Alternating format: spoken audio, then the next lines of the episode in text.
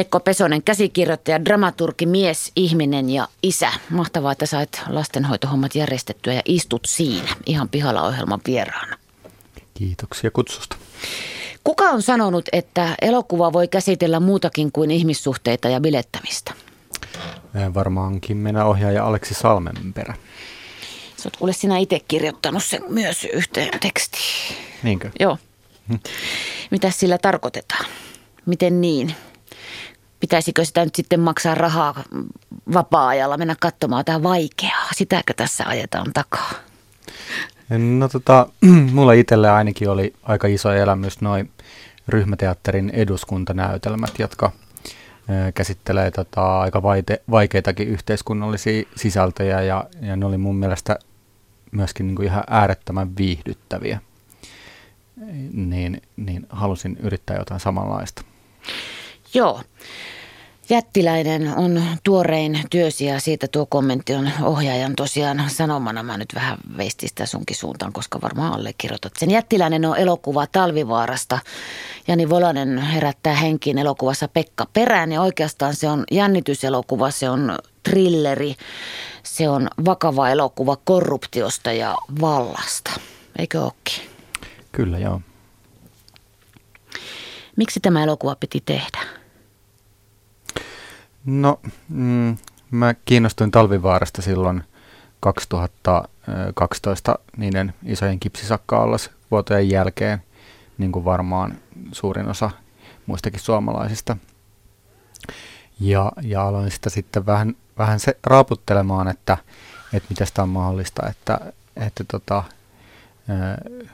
kaivos on, tämmöinen on saatu pystyyn ensinnäkin ja että se on voinut jatkaa toimintaansa – ihan vapaasti, vaikka oli aiheuttanut jo useita kertoja aika vapa- vakavia ympäristöonnettomuuksia. Ja kun sitä kysymystä lähti vähän, vähän ää, ää, avaamaan, niin, niin sieltä takaa alkoi aika nopeasti paljastumaan mun mielestä varsin kiinnostava verkosto ja sitä tämä elokuva kuvaa. Täällä muuten yksi kuulija kysyy parhaalla Risumen lä- lä- lähetysikkunassa, että miksi tämä elokuva nimi on jättiläinen, kun itsekin kirjoitin sen nimeen, kun halusin ilmoittaa olevani katsomassa tätä Facebookia, kun se pitää kaikki kertoa, niin sieltä tuli James Dean.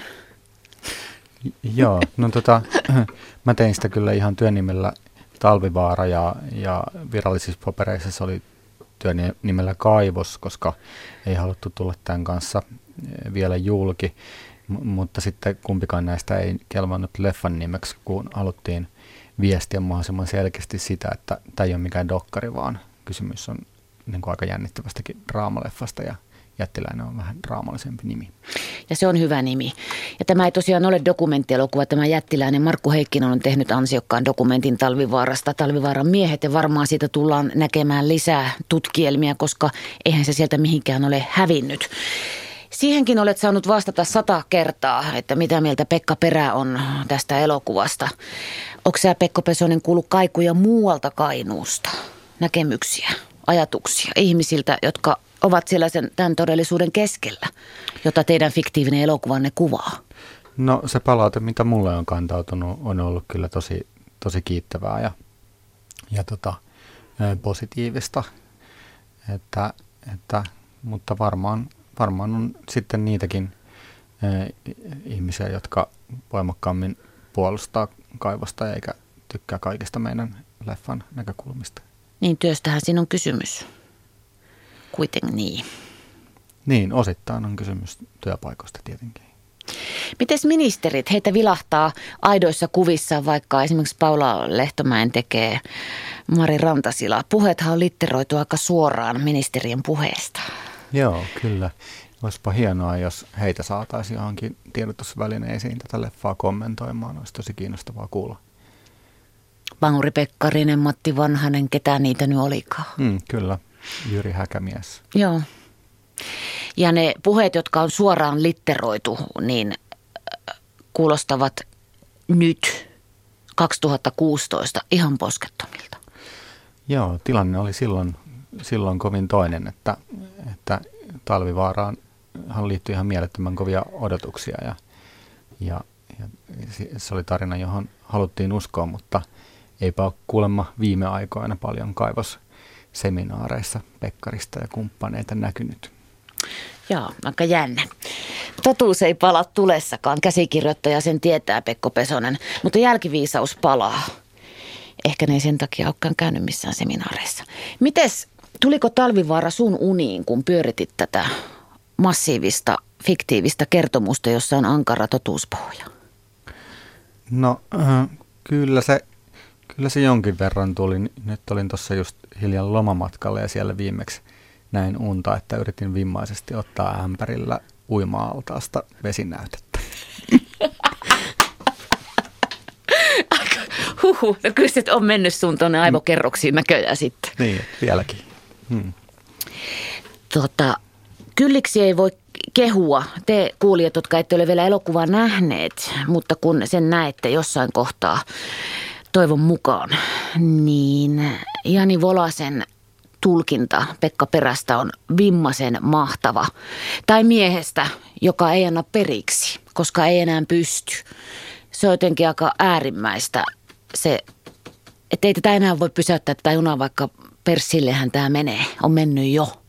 Ymmärrätkö semmoista ihmistä, joka ei pysäytä sitä? Osa se voinut viheltää pelin poikki. Elokuvan perä ainakin. Niin, kyllä mä sitä, kyllä mä sitä ymmärrän ja, ja vähän niin kuin ihailenkin sitä sen sellaista niin voimakasta kunnianhimoa ja näyttämisen halua, että, että koitetaan niin kuin viedä se juttu maaliin saakka erilaisista vaikeuksista huolimatta. Miksi tämä elokuva tehtiin niin vaietusti, hiljaa ja salaa? Se tulla tupsahti sitten vaan.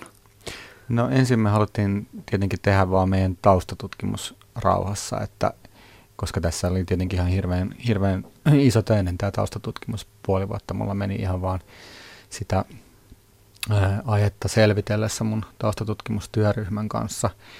Mm, eikä haluttu sitten, en, enkä oikeastaan vielä ihan siinä vaiheessa tiennytkään, että millaista leffaa mä oon tästä tekemässä, että, että halusin tavallaan sille työrauhan.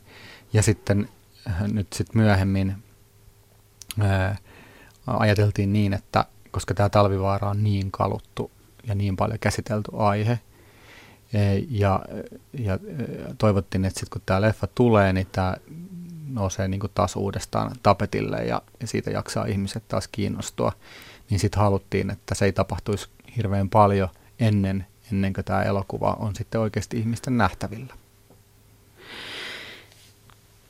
Pekko Pesonen, tuon prosessin jälkeen, teillä on ollut siinä, sulla on ollut tosiaan ryhmä ja väkeä, jotka on tutkinut ja kollannut ja siellä on käyty läpi ihan faktisia asiakirjoja, kuvanauhoja.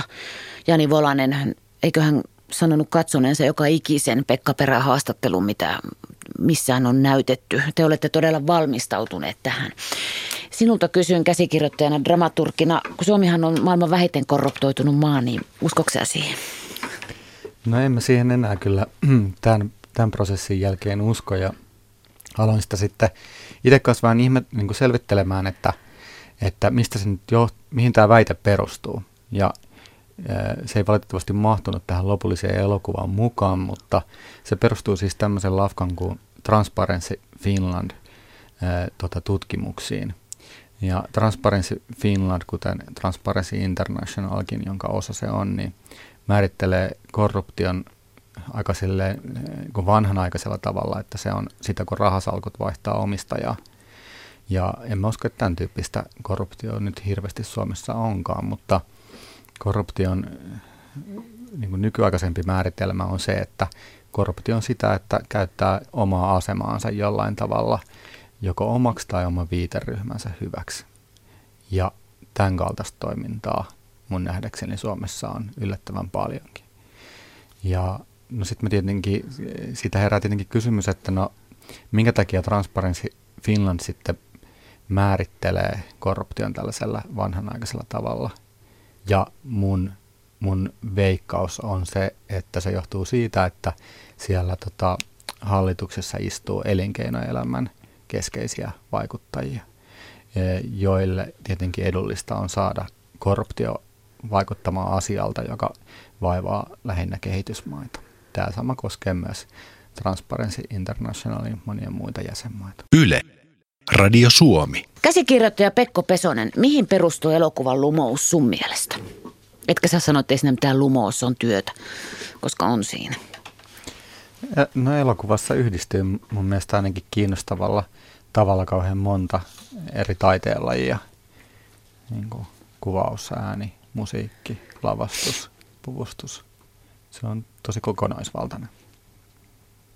Ja se on siinä. Ja sananmahti on suuri, mutta niissä on tosiaan kuvankin ja näillä on eri tekijänsä. Sinä olet sanantekijä.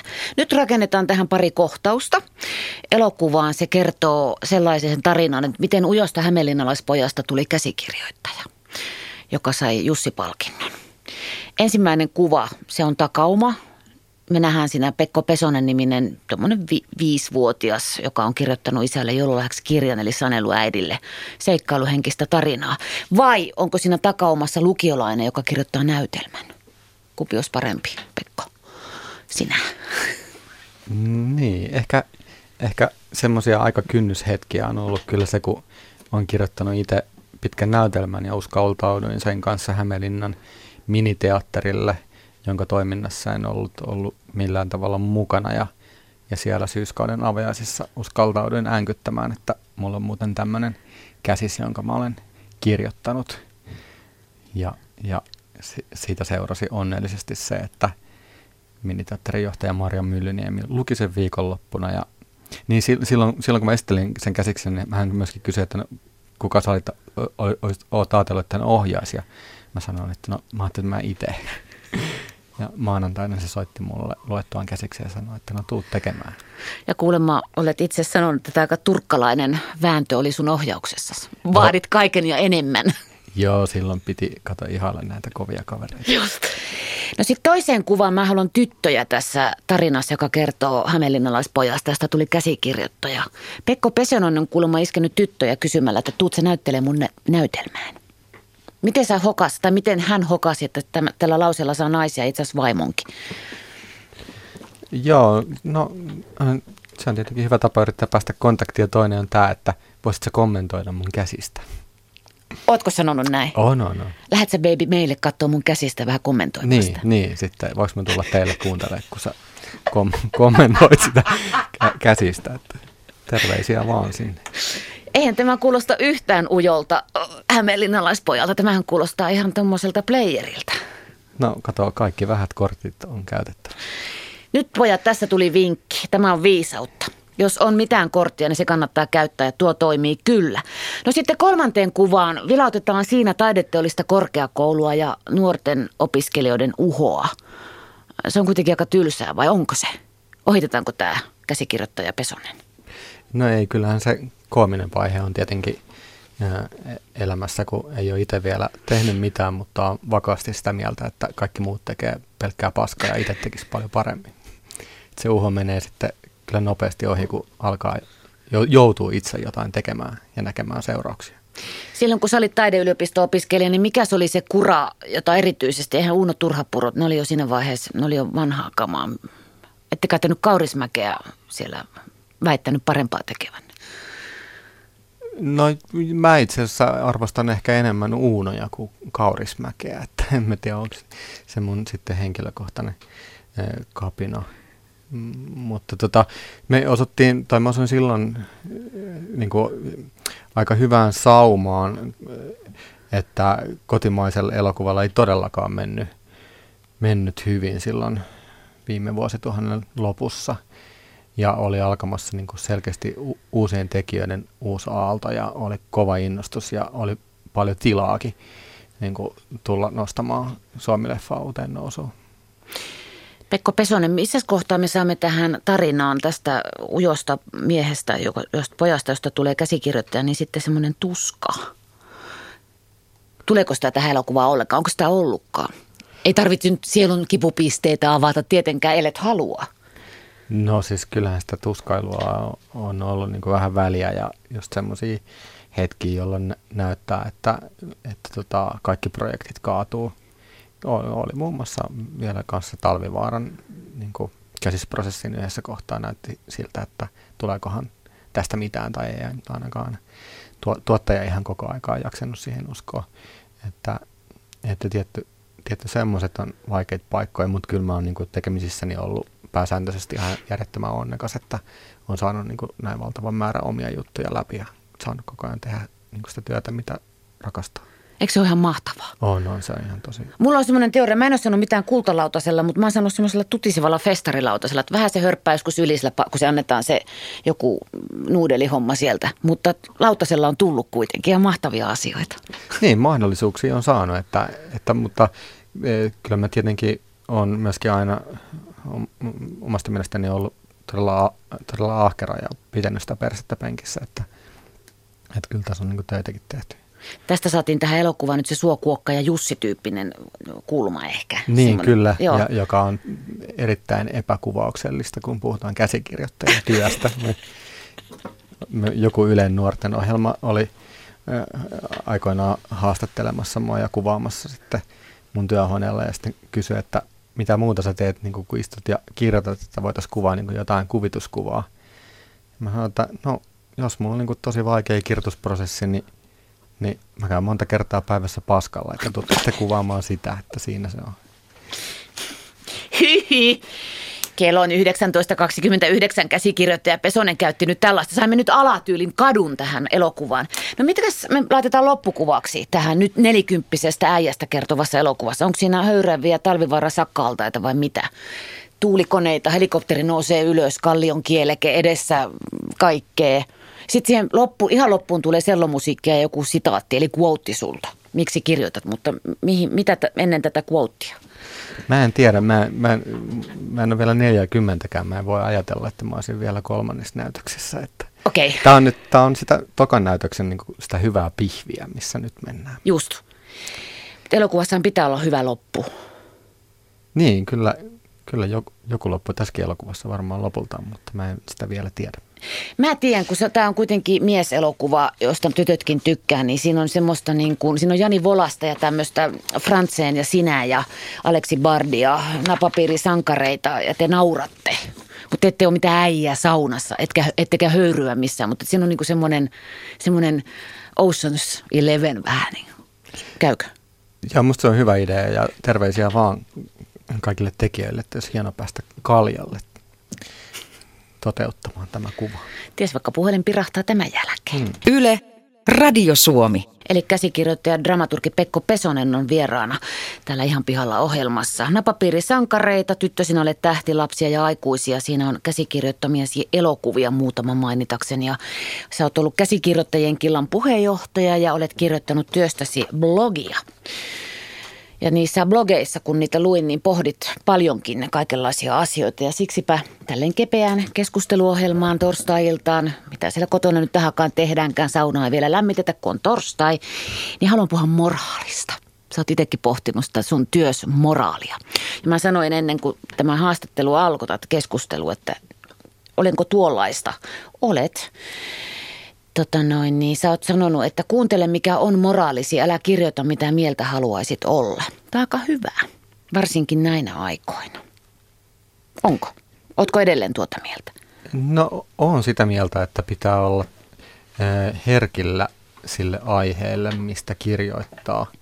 Ja, ja kuunnella niin kuin siinä, kun sitä, sitä työstä ja tutkii, niin sitä, että mitä siitä oikeastaan ihan lopulta oikeasti ajatteleekaan eikä vaan noudattaa jotain ihan ensimmäistä ennakkokäsitystään, mikä siitä on.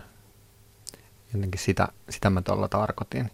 Ja että, se, että sitä kirjoittamista olisi myöskin niin kuin hyvä lähestyä hieman sillä tavalla löytöretkenä, että, että siitä, siinä kun sitä sitten työstää ja tutkii, niin alkaa vasta pikkuhiljaa hahmottumaan se, että mikä on se oikea kolmas näytös, oikea moraali sillä niin. jutulla.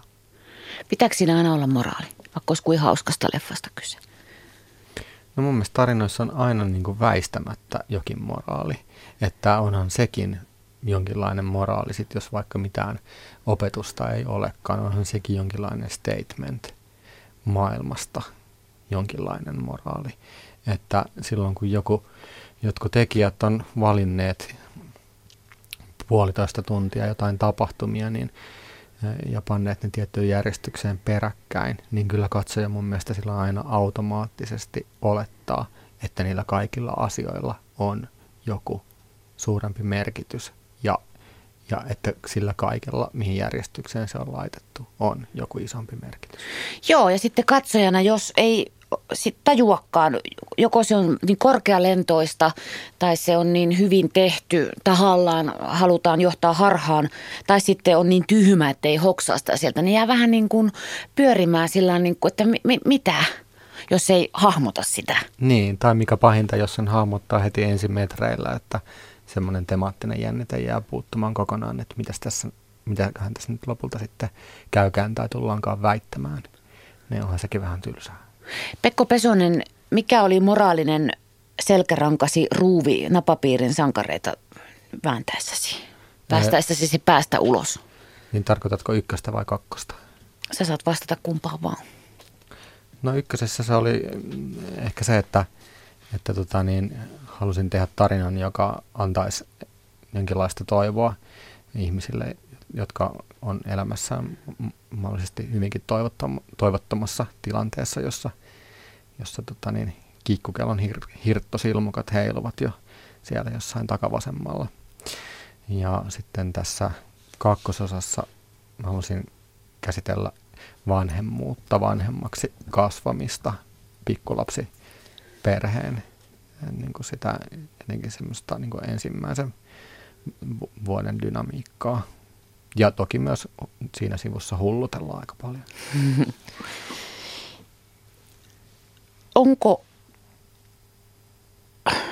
sinun arvostamasi tarinat, onko niissä aina mukana oikeudenmukaisuus? Pitääkö olla? Katokse se semmoisia elokuvia, jotka on tosi epistä, josta lähtee vihasena pois? No en ole mikään kaikista suurin tragedian ystävä, mutta eh, eihän sen oikeudenmukaisuuden ole kyllä sinänsä välttämätöntä vielä sen elokuvan aikana tapahtua. Että kyllä se joskus toimii niinkin, että katsojalla herää siitä vahva oikeuden tunto ja, ja halu, halu, että maailma ei toimisi niin kuin siinä elokuvassa o, olemme nähneet. Mutta mm, kyllä mä itse tota, näköjään koko ajan kirjoitan mieluummin tarinoita, jossa henkilöt lopulta saa jollain tavalla ansionsa mukaan. Sinäkin ja vähän tyhjän päälle. Mä kävin maanantaina katsomassa elokuva Spotlight. Se on tämmöinen, kertoo toimittajista, jotka alkavat kaivella katolisen kirkon pedofiiliasioita. Ja tota, no, moraalista puheen ollen jotenkin jättiläinen käsikirjoittamasi elokuva Talvivaarasta ja se on mun päässä nyt semmoisena möykkynä. Pitää varmaan lähteä katsoa jotain hömppää. Mikä on sinun suhteesi hömppään, Pekko Pesonen? Oikein hyvä, tykkään kyllä hömpästä, tykkään paljon todella pöhköistä reality-tv-sarjoista. Katsotko hömppä-elokuvia, semmoisia, jotka itkettää? No en nyt ehkä mikään mieletön itketyselokuvien ystävä ole, mutta tota, on suuri komedian ystävä kyllä. Paras komedia, jonka olet viime aikoina nähnyt, tai ikinä? Teiltä kysytään elokuva-ihmisiltä aina näitä, mä tiedän, että se on ihan mahdotonta, mutta joka nyt tulee mieleen. No mä tykkään hirveästi tuon Noah Baumbachin äh, komedioista. Just katselin hänen uusinta Amerikan Mistressiä ja, ja edellinen Frances Ha oli musta tosi kova ja, ja Marco at the Wedding on ehkä niinku yksi, yksi parhaita komedioita ever. Minkälaisia ne on ne jutut niissä, Pekko Pesonen? Onko se pierua ja kompastelua vai semmoista, niin kuin, että hups kun näin kävikin? No ei, se on itse asiassa tosi älykästä ja semmoista tota, mun mielestä supertaitavasti kirjoitettua ja, ja mä, mä tota niin, semmoista tosi viisasta ihmissuhdekomediaa, mitä mä tosi paljon ihailen ja haluaisin osata tehdä, mutta sitten toistuvasti huomaan, kun alan itse tekee komediaa, että joku semmoinen tosi pöliä kasarikomedia, jossa itse on marinoitu koko herkän vaiheen, niin puskee sieltä vaan väkisin läpi. Ai ai. Joo, tiedän mistä puhut.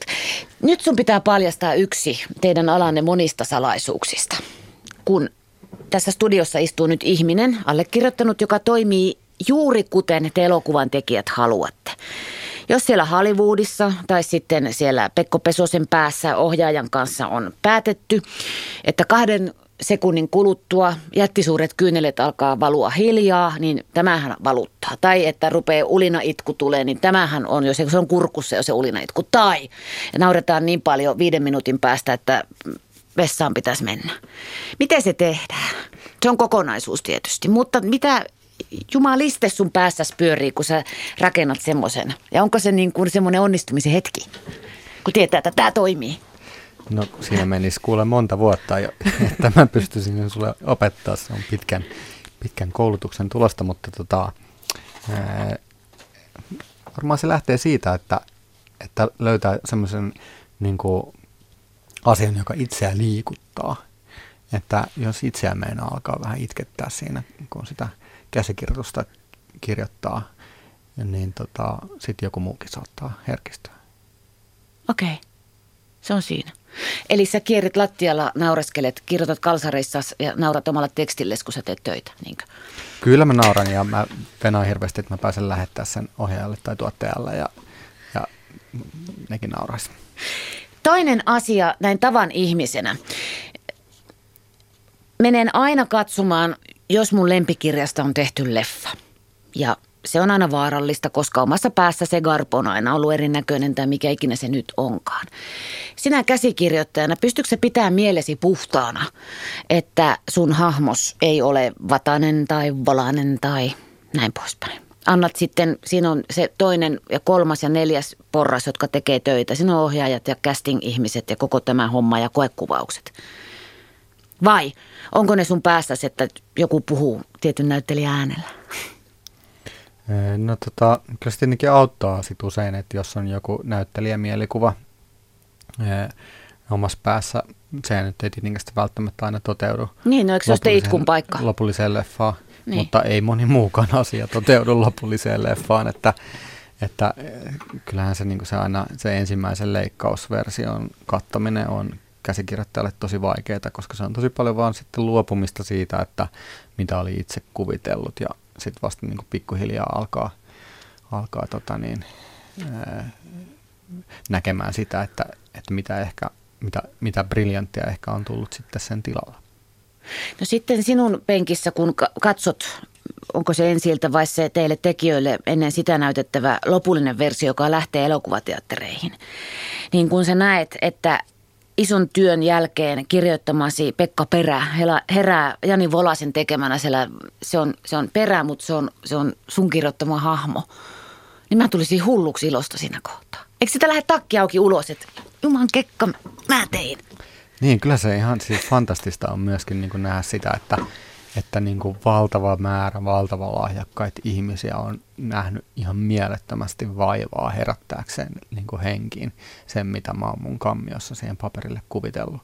Että onhan se tosi imartelevaa ja, ja, ja onhan siitä, siitä myöskin niin kuin sitten aina valtavan iloinen, kun sen näkee. Ja tämän jättiläisen kanssa oli kyllä itse asiassa myöskin niin, että tämä oli, oli silleen, mä en tiedä liittyykö se siihen, että tämä ei ole komedia, että – että komedia on niin kuin aina paljon vaikeampi itse katsoa, kun eihän ne niin kuin itseään naurata enää ne vitsit, joita on niin kuin siinä monta vuotta pyöritellyt, mutta kun tässä ei niin, kuin niin tarvinnut nauraa, niin tässä, tässä mä olin kyllä jättiläisessä, jos, kun mä näin sen ekan leikkausversion, niin mä olin silleen, että oho, että tästä, tulee, tästä tuleekin kova juttu. Yle, Radio Suomi. TV-sarjat ovat uusi elokuva. Sä oot itsekin blogissa tätä pohdiskellut ja jatkat, että sarjat ovat nykyään paremmin kirjoitettu joko elokuvat. Miksi? No sarjoissa on ehkä annettu kirjoittajille suurempi vapaus toteuttaa niin. itseään. Ja TV-sarjoissa kirjoittaja on se kuningas jo muutaman vuoden ajan se on, sit on toitotettu ja se on monen kertaan todistettu, että Hollywoodissa viihteen yhdessä ytimessä Bollywoodit ja muut ovat olemassa, mitä ei pidä koskaan unohtaa. Mutta näyttelijä ei nykyään ole mistään kotoisin, eli on näyttänyt kynsiään jossain hyvässä TV-sarjassa. Ennen se oli päinvastoin näyttelijän valu TV-sarjojen kautta unohduksen ämpäriin ja näin poispäin. Miten tässä näin oikein kävikään? No, siihen on varmaan monia syitä joista varmaan just yksi on myöskin se, että, että annettiin niille kirjoittajille mahdollisuuksia ja, ja lähet, e, uskallettiin ottaa niin kuin tavallaan isompia kunnianhimoisempia riskejä ja tehtiin älykkäitä TV-sarjoja samaan aikaan, kun tehtiin hirveän laskelmoivia ja varmaan päälle pelaavia leffoja. Aivan. Että varmaan, varmaan jostain varmaan johonkin semmoisen suosiopohjaa ja nyt tietenkin sitten myöskin Netflixit ja uudet tämmöiset jakelumahdollisuudet on niin kuin sarjoille otollisia. Pekko Pesonen, mikä TV-sarjoissa on parasta käsikirjoittajan kannalta? No äh, nyt mä oon kirjoittanut aika pitkään taas tätä tota, äh, leffaa, mutta, mutta on kyllä yksi TV-sarjaprojekti, jota yritän kaupitella ja, ja musta siinä kiinnostavaa olisi se, että on niin kuin enemmän aikaa käytettävissä, eikä ole niin, kun, elokuva niin kuin lähe, lähestyy mun mielestä jollain tavalla semmoista niin kuin runoaille jopa haiku, että siinä on niin ankara, tiukka se muoto, sen pitää olla niin kompaktia, niin tota, sarjassa olisi varmaan enemmän niin semmoista draamallista, hieman enemmän draamallista vapautta sitten niin kuin rönsytä ja kehitellä tyyppejä. Kehtasit, kehtasit blogissasi ollessasi käsikirjoittajien kyllä puheenjohtaja, niin moittia muun muassa True Detective-sarjan ykköskautta, että siinä möyhettiin ja muhennettiin ihan turhanpäiväisyyksissä loukkaannuin verisesti ihan, otin sen henkilökohtaisena loukkauksena, koska rakastan sarjaa, mutta Tosiaan se, tosiasiahan se on, että sarjoissa jäähän vouhaamaan sitten, niin kun siinä on ehkä helpompi pyöriä jossain, joka, se on sanottu jo, näytetty jo, minkä eteenpäin. Jopa tämmöinen tavan ihminen sen ymmärtää. Niin, kyllä mä sitä itse vähän niin odotan, että päästäisiin tästä määrämittaisuudesta sarjoissa eroon. Niin kuin kai nyt jonkin verran siinä on tullutkin enemmän pelivaraa.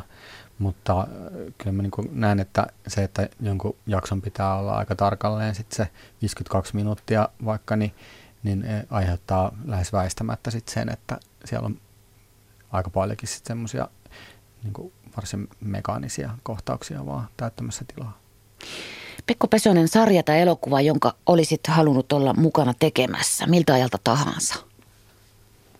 No Wire, tämä Langalla, oli kyllä mun mielestä hieno ja kiinnostava sarja, että yhtäkkiä kat- katsotaankin niin tällaista huumeiden vastaista sotaa niin kuin mielettömän monesta näkökulmasta. Niin sosiologinen lähestymistapa. Muistutti itse asiassa muuten hieman täällä Pohjan tähden alla kirjan tyyliä. No miten kahdeksan surmanluotia, normies, onko pudonnut? No kyllä elokuvakoulussa saatiin tai jouduttiin katsomaan siitä se pitkä versio vielä. Että kyllä se nyt silleen, silleen mieleen jäi, että re- revitään 20 minuuttia siellä sitä hevosta tu- tukkikuormaa hangesta, mutta ei, ei nyt mitenkään e, e, niin kuin itselle ollut mitenkään tajunnan räjättävä kokemus sen takia otin sen tähän, koska siihen liittyy yksi mun elämän liikuttavimpia juttuja. En oikein edes tajunnut, mitä tapahtui. On Keski-Pohjanmaalta kotosi. Parhaat kaverit oli vanhollisesta stadiolaisen perheen lapsia ja tuota, se sarja tuli televisiosta kahdeksan surmaluuta ja mä en saanut tietenkään katsoa sitä. Kai. En mä tiedä, mä ollut varmaan 25, mutta mulla olisi muistikuva, että mä en saanut katsoa sitä. Tai en, niin kuin näin. Ja se naapurin tyttöjen äiti tuli hakemaan tyttöjä mukamas meiltä illalla. Se seiso takan nurkassa sivuttaen, että se ei nähnyt sitä televisioa, mutta se kuunteli ja sillä valu kyynelet silmistä. Sitten mä kuulin, kun se sanoi äitille, että hänen sukulaisensa oli yksi niistä poliiseista, joka ammuttiin tosielämässä. Ja se niksautti mun Oho, pään niin kuin suhteellisen kehittymättömänä edelleen, mutta silloin varsinkin, mm. niin kuin, että kaikella on syynsä. Mm. Eikä tää, tässä maailmassa ole niin kuin näitä tasoja oikeasti meinasin tulla hulluksi. Ja sen takia en ihmettelekään, että me ihmiset voimme loputtomiin keskustella lempi-tv-sarjoista tai inhokeistamme ja elokuvista. Ja ensitreffeillä mennään leffaan.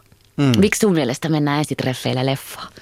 No se on varmaan just turvallista, että tota, saadaan jotain puheenaihetta siitä sit, sit leffasta. Mutta se on tarkkaan valittava. Ei kannata mennä katsoa ihan mitä sattuu. Niin, kuten esim. Aistien valtakuntaa, jonka olen itse ollut aikoinaan katsomassa. Mm. Treffi, jos muistat tällaista japanilaista. Joo, syy, Tärä, mikä oli syy, että pläjäytit sinne sitten Neitokaisen kanssa? En, en, en osaa sanoa. Ehkä Paha se, susihukka tunnusta. Mm, olin kuullut, että siinä on seksiä. Mutta sehän on myös suurin kiitos sinulle ja edustamallesi alalle, että siitä jaksetaan keskustella siis elokuvista, TV-sarjoista, mennä kun on tutustunut ihmisen katsoa, mitä sen hyllyssä silloin, kun oli vielä DVD-hyllyjä ja VHS hyllyssä ja niistä puhutaan. Ei ne ole mitään tosta vaan silmästä sisään ja korvasta ulos juttuja.